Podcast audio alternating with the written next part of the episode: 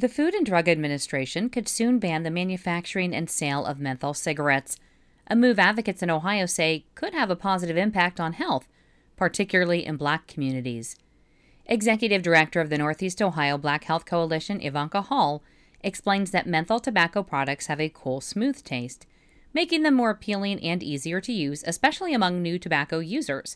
She adds they also have a mild anesthetic effect that suppresses coughing. Normally, when you are taking something into your lungs that should not be there, your body rejects it by coughing. Menthol allows you to take in the full poison of the tobacco by making sure that your body doesn't do what your body should do. Research shows nearly 85% of non Hispanic black smokers use mentholated products, putting them at increased risk of smoking related illnesses. The FDA also estimates a proposed ban on menthol cigarettes could reduce up to 200,000 tobacco related deaths among African Americans. Public comment on the proposed rule ends on July 5th.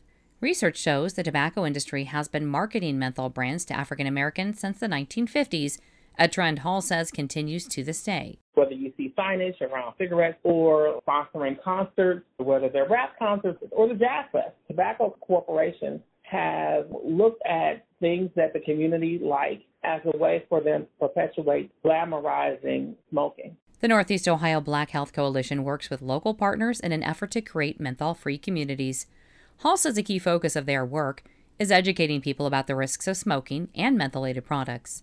For parents, when you talk to them about the potential harm that it does to their children, it kind of changes the way they perceive things. So making it personal for our communities is more important than ever. Hall says Ohioans who need help quitting smoking can reach out to the coalition or other local health advocacy groups. Health insurance programs also offer smoking cessation programs. For immediate help, she suggests calling the Ohio Quit line at 1 800 QUIT NOW. For Ohio News Connection, I'm Mary Sherman. Find our Trust indicators to support transparency and accuracy at publicnewsservice.org. Hi, I'm Jennifer Mooney. Welcome to what is our new Hope Interrupted podcast based on the work from our book, Hope Interrupted, that I co authored with my good friend Byron McCauley. Hey, Jennifer, you know, I'm looking forward to this podcast as much as I was look, looking forward to writing this book with you. We hope to interview some uh, high impact folks as well as have a little fun. We're going to cover stories of hope. To learn more about our podcast and our book, please visit www.hopeinterrupted.com.